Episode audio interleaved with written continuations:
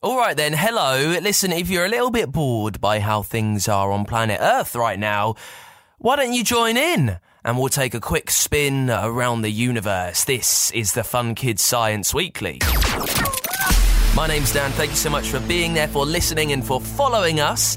Every week we come together to have an adventure through the universe to discover all those science secrets that are lurking through the solar system. This week we'll learn about a very special birthday for one of the most famous steam trains on the planet with the rail genius Karen Bennett. If you boil a kettle, you'll know what happens when you put the water in the kettle and you heat up the water, you get steam that comes out.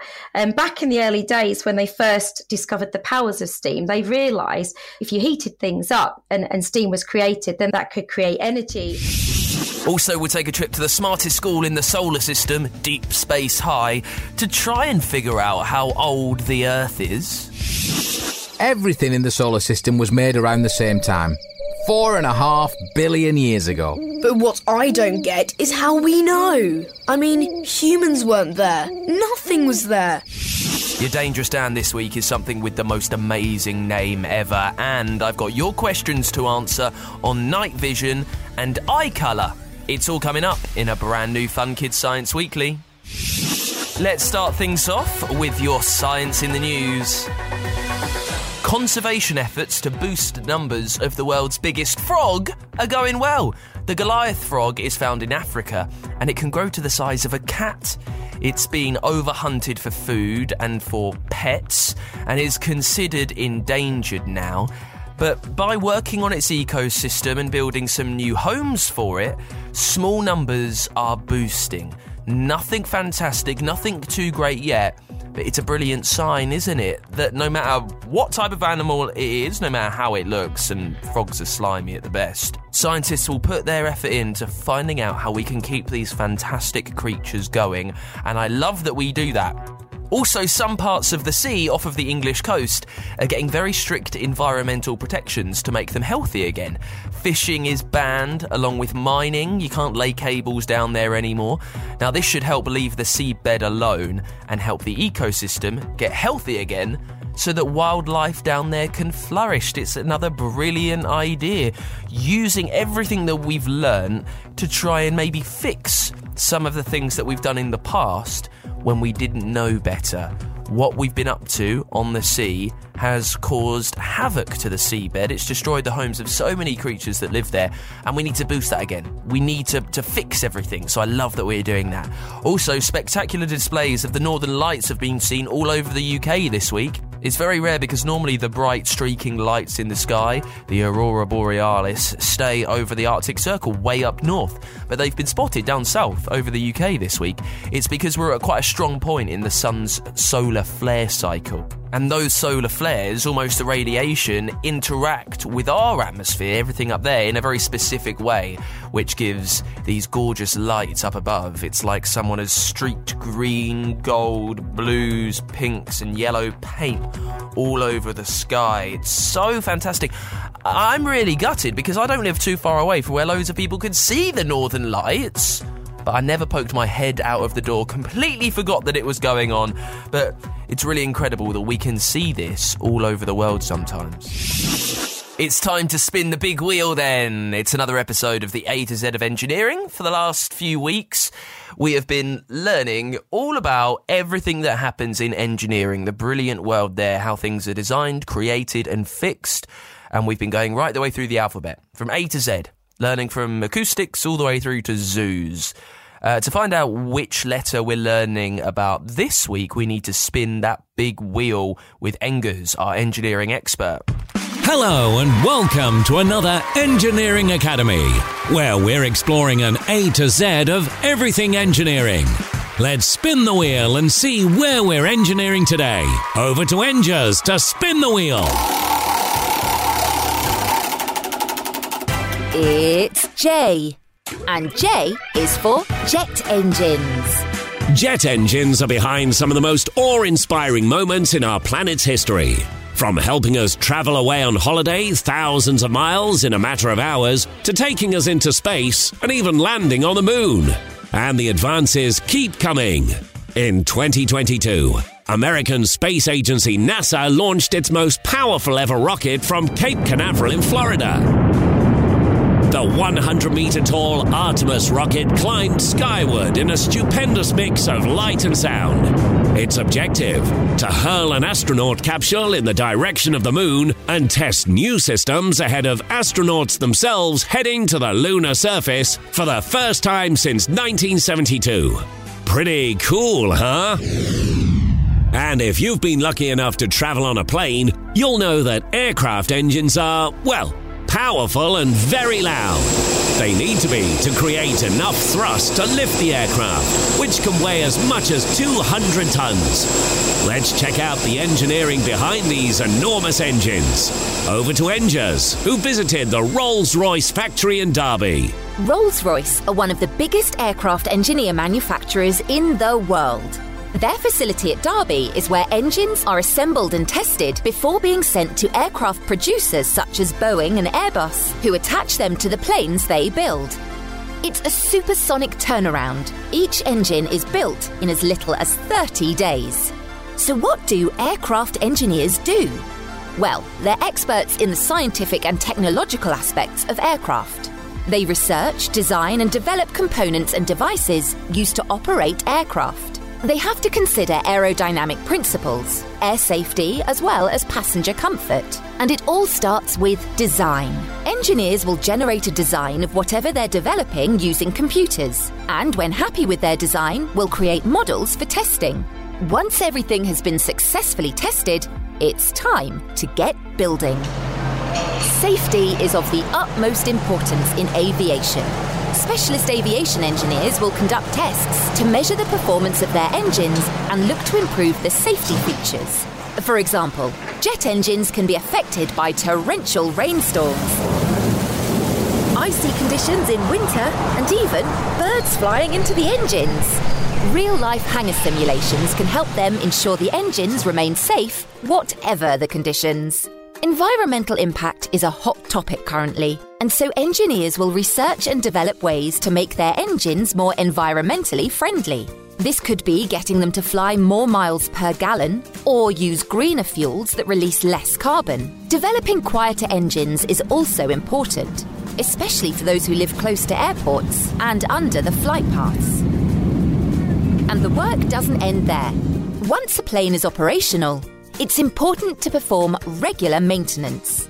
Engineers will make routine inspections to service aircraft, replacing worn-out components and repairing damage.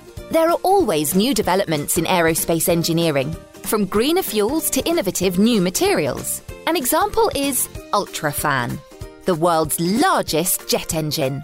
With a combination of carbon titanium blades and a composite casing, this light yet strong engine uses 25% less fuel. Rolls-Royce is also developing other low-carbon solutions, including an all-electric aircraft. Thanks, Engers. And that's our take on the letter J. It's been a joy. If you'd like to check out some other types of engineering, why not check out joining or jewellery engineering? Engineer Academy, created with support from the Royal Academy of Engineering. If you would like to find out more about the A to Z, visit funkidslive.com/engineer.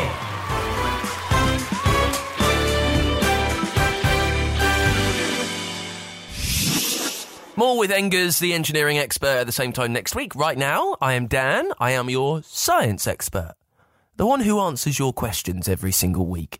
If you've got anything sciencey rattling around your brain that you really need figured out, there's a couple of ways that you can get in touch. The best way is by leaving a voice note on funkidslive.com. If you find the Science Weekly page there, we've got a big button that you can press, then leave your question. Let me know your name as well so I can say hello. Today's first question comes in from someone called Minecraft Puppy. This was left as a review on Apple Podcasts. They want to know, do we have night vision? Do animals have night vision? Well, humans don't have very good night vision at all, but a lot of animals do. You see, it's all about light. That's how we see things, whether light is reflected or absorbed by objects. And humans aren't good at finding what light there may be in the darkness, but creatures are brilliant at it. Now, in our eyes, we don't have something called a tapetum lucidum. It's a little bit of tissue right at the back of the eye that reflects light. We don't have it, but a lot of animals do. And the reflected light means that the part of the eye called the photoreceptors, they're the bits that turn light into signals and information for your brain, they get more stuff to work with. They're a lot better at spotting whatever little light might be out there in the dark. Now, one of the types of photoreceptors that we mentioned is called the rod cell, which sounds like something you might use to clean up your bathroom, to stick down your drains, doesn't it? Well, the rod cells are very sensitive to light. They pick up a lot of information from it, and it helps them understand what's happening. And get this, cats can have over 8 times the amount of rod cells that us humans have, which shows you just how much better they are at seeing in the dark. Also, they've got bigger eyeballs with normally bigger irises and wider pupils that help them take in more of the light that there is. So, Minecraft puppy, thank you so much. We don't have great night vision. Animals do, because they're much better at using all the light that's available to them. Let's stay with the eyes for this next question. Dylan is in Miami, who wants to know why his eyes are blue and how come other people have different coloured eyes. Well, Dylan, what actually affects the colour of your eye is something called melanin. It's a pigment, and it's like a chemical, and it's in your body, and it colours things, colours everything, how light or dark your hair is. That's down to the amount of melanin that's in that. It's the same with your eye, and it is useful.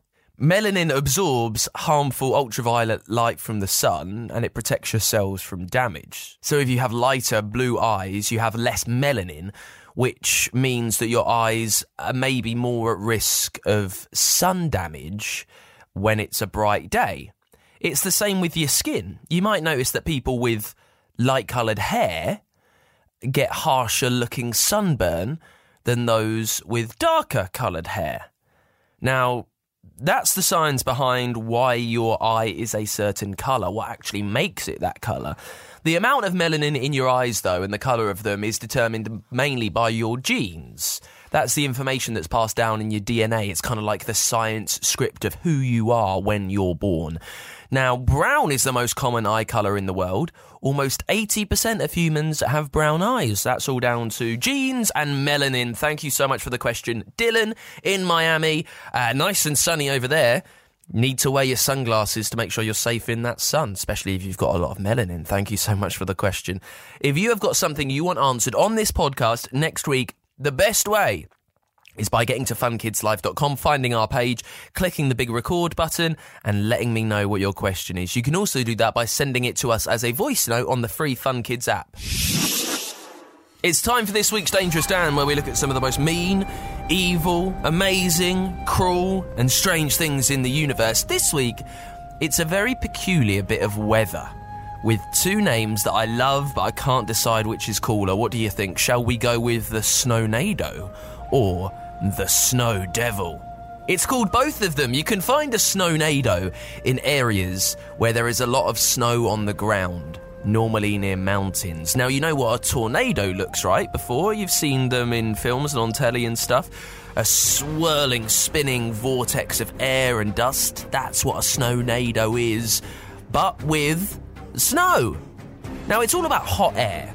We've spoken so many times on the show that hot air is lighter, it's less dense than the cold air around it, which means it rises.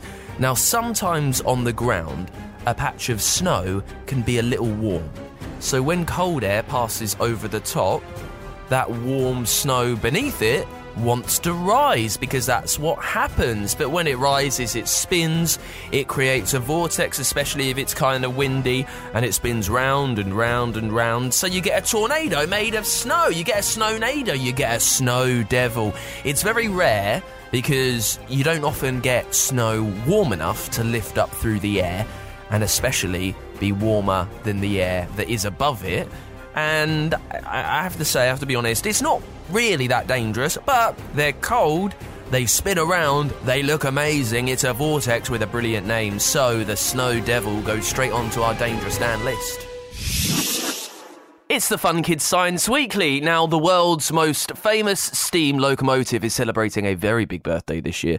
The Flying Scotsman has turned 100 years old, and we can find out more. Karen Bennett is a train expert from Community Rail Lancashire and can tell us all about it. Karen, thank you for joining us. Thank you for having me. So we'll have listeners to this podcast all around the world who might not know as much about the Flying Scotsman as we do. Just tell us about what it is. Why is it so important to us Brits, really? Well, Flying Scotsman, as you said, reaches 100 years of age this year, and there are a lot of exciting things happening up and down the country to celebrate that. It's one big 100th birthday party.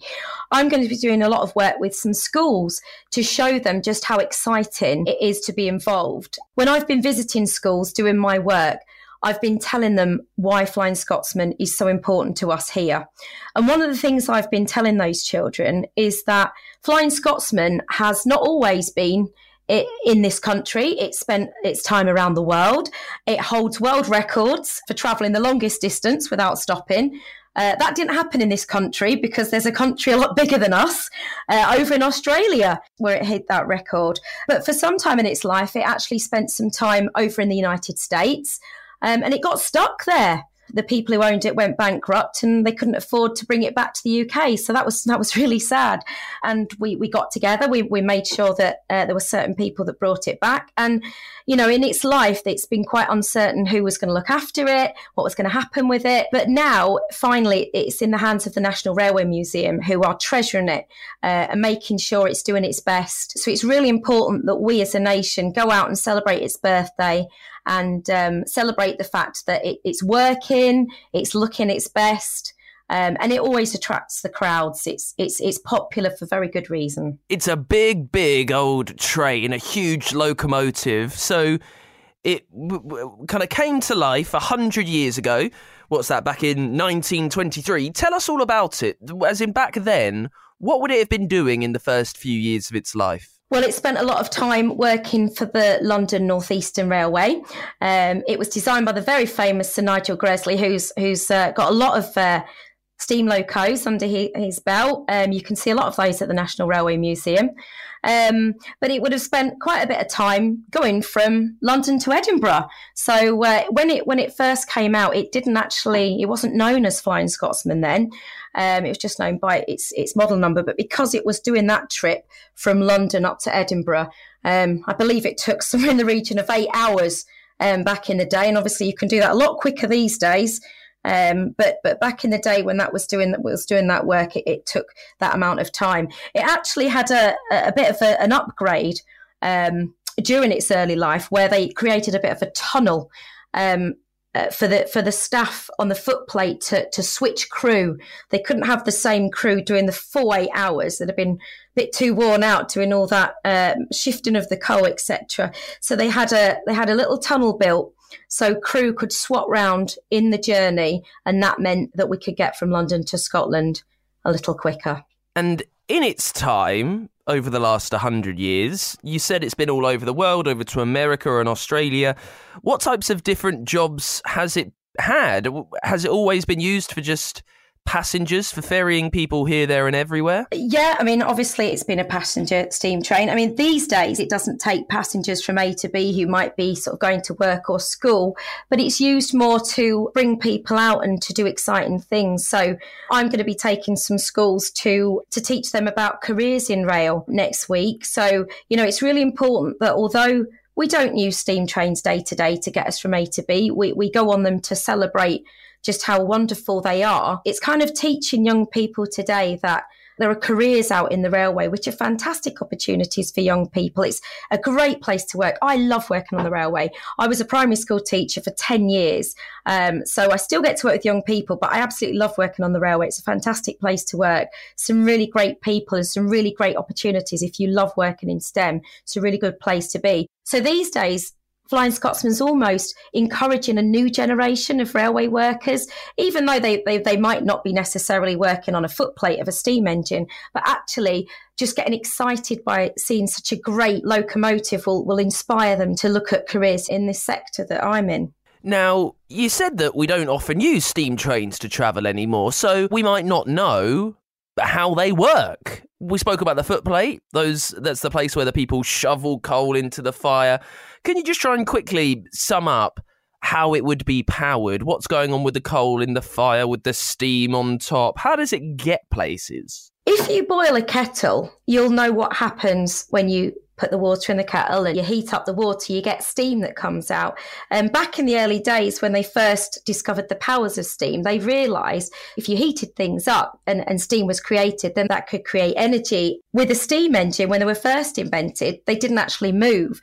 Putting the coal into the furnace for steam engine is creating that steam, which then creates that kinetic energy to move. So, I mean, the ins and outs for steam engine is way beyond my particular remit because I tend to work with modern trains these days. This is a little bit of a one-off for me, but I think for your listeners that are really interested in how science works, just looking at simple things around your home that you do each and every day, you don't realise that it's science. I've just boiled a kettle, I've got a cup of coffee whilst I talk to you now, when I didn't really think much of pushing that button, but actually the amount of thinking that goes behind that and what it can do, it's a very similar sort of set of rules for how a steam train works. So if you're really interested in all the ins and outs, I do encourage you to look things up on the internet, or maybe visit the National Railway Museum in York, because they have got a steam engine with half the side taken off, so you can see how the different parts move. Now, it's not just us people who are kind of interested in trains that love the Flying Scotsman. Like people who absolutely love their trains, people like you, are all over this locomotive. You mentioned earlier that it's really fast, but what is it about this that holds such a romance for people, do you think? It's funny, actually, because a lot of people I've told I'm working on this project this year, and I said I'm working on Flying Scotsman, and even my friends and family who don't usually sort of want to listen to my train stories will always have a story about when they remember Flying Scotsman coming through their town. My colleague I work with in Community Rail Lancashire, Dave, he lives in Accrington, and Flying Scotsman passed by near where he lived last week, and he went out at 10 o'clock at night with his camera to go and take a picture of the train. Now, trains go up and down past his house all the time, but because he knew Flying Scotsman was coming, he wanted to make sure he was there. And I think it's because what I explained to the young children when I went to their schools in Bury a couple of weeks ago is compare Flying Scotsman with one of your favourite celebrities today. So I asked the children, who's your favourite celebrity? And some of them told me footballers, and some of them told me some singers. So if you imagine, say, Harry Styles walks into your school, there's going to be pandemonium. There's going to be people running over, wanting to take selfies. Everybody's going to want to be there. Flying Scotsman's almost like the sort of Harry Styles of the railway world. It's something that everybody wants to get a selfie with, somebody wants to see. They've just become famous, and everybody has a story in their life of when Flying Scotsman's taken a journey near their house, or perhaps when they've even taken a journey. Because, of course, because it's Flying Scotsman's 100th birthday year, it's its centenary, it's going to be all over the UK on all different heritage railways. So it's definitely worth having a look to see when Flying Scotsman might be on a railway near you, because you could be lucky enough to travel on a train behind Flying Scotsman, but you might even be allowed to go and have a little look at the footplate. I took my son to see the Flying Scotsman last week, and he actually managed to go on the footplate and blow the whistle, which he absolutely loved. There's so much going on all around the country. If you're here in the UK, check out Flying Scotsman. You can find out all about it online. Karen Bennett, train genius, thank you for joining us. You're very welcome. Thank you. One last quick adventure then. Let's go to Deep Space High. For the last few weeks, we've been travelling to the smartest school in the solar system to catch up with Professor Pulsar. He's got a brilliant view of us on planet Earth. They've got a massive window on Deep Space High. They can see all of our planet, and Professor Pulsar is a genius. He knows about what makes planet Earth, why it does what it does. This week, it's all about what radioactive dating is and how that can help us. Deep Space High, Earthwatch, with support from the Royal Astronomical Society. Jump into a wormhole and travel to Deep Space High, the school in space. But hurry, because lessons are about to begin.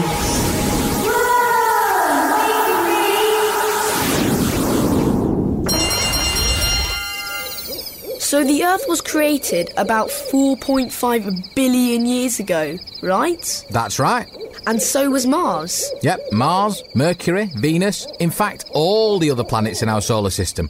Give or take a millennia. And our sun? Yes, Sam. Everything in the solar system was made around the same time. 4.5 billion years ago. But what I don't get is how we know. I mean, humans weren't there. Nothing was there.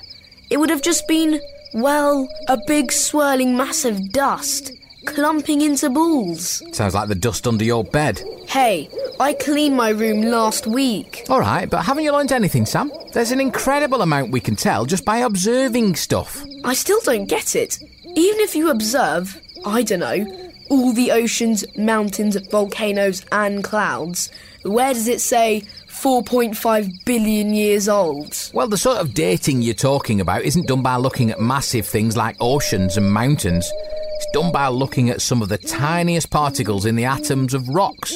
It's called radioactivity dating. Sounds kind of complicated. It is, but there's a simple way to explain it.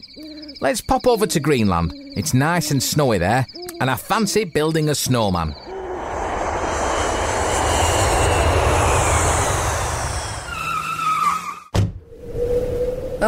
Couldn't you find an example somewhere hot? Pay attention. Now look here. We have two snowmen. Just using powers of observation, can you tell which is the oldest? Well, one is still very round and tall. He's still got his hat on. The other one has started to melt a bit. Yep, I can see he's in a puddle of water.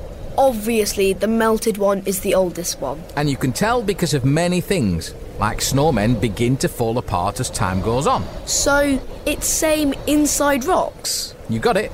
If you were to go inside the atoms of rocks with very powerful microscopes, you'd be able to see that tiny elements, particularly uranium, have also begun to break down. It's called radioactive decay. The amount of decay shows us how old the rock is. OK, that tells us how old Earth is, but what about the rest of the solar system? You're forgetting about all the meteorites, lumps of rock flying around the solar system. Plenty of them land on our planet, and we know that everyone is the same age. All thanks to radioactivity dating. I think I'd be more thankful for a big woolly jumper. Fair enough. Let's get radioactive and get out of here. And that is it for this week's episode of the Fun Kids Science Weekly. We'll be back with another Deep Space High for you at the same time next week, and loads more. A brilliant guest, more dangerous stands, loads more of your questions too. If you've enjoyed any of the series that you've heard today, you can hear loads more of them on Google, Apple, Spotify, wherever you get your shows. They're on the free Fun Kids app and at funkidslive.com as well. And Fun Kids, we are a children's radio station from the UK. Listen all over the country on your DAB digital radio and at funkidslive.com. And the best place to listen to us, where you can get over 30 Fun Kids podcasts completely ad-free and get loads more bonus episodes of this show and more, is with Fun Kids Podcasts Plus. Try it for free right now over at funkidslive.com and on Apple Podcasts. Alright, it's got some amazingly pink and white flowers. The leaves look quite kind of furry, you know what I mean? It's a warm spring day in late March, and ever since the leaves have started to come out, Ruby Jo has been wondering why some trees lose their leaves and some don't, and also how the trees know when it's time to shed their leaves. To find out, join us on the Conversation's Curious Kids wherever you get your podcasts.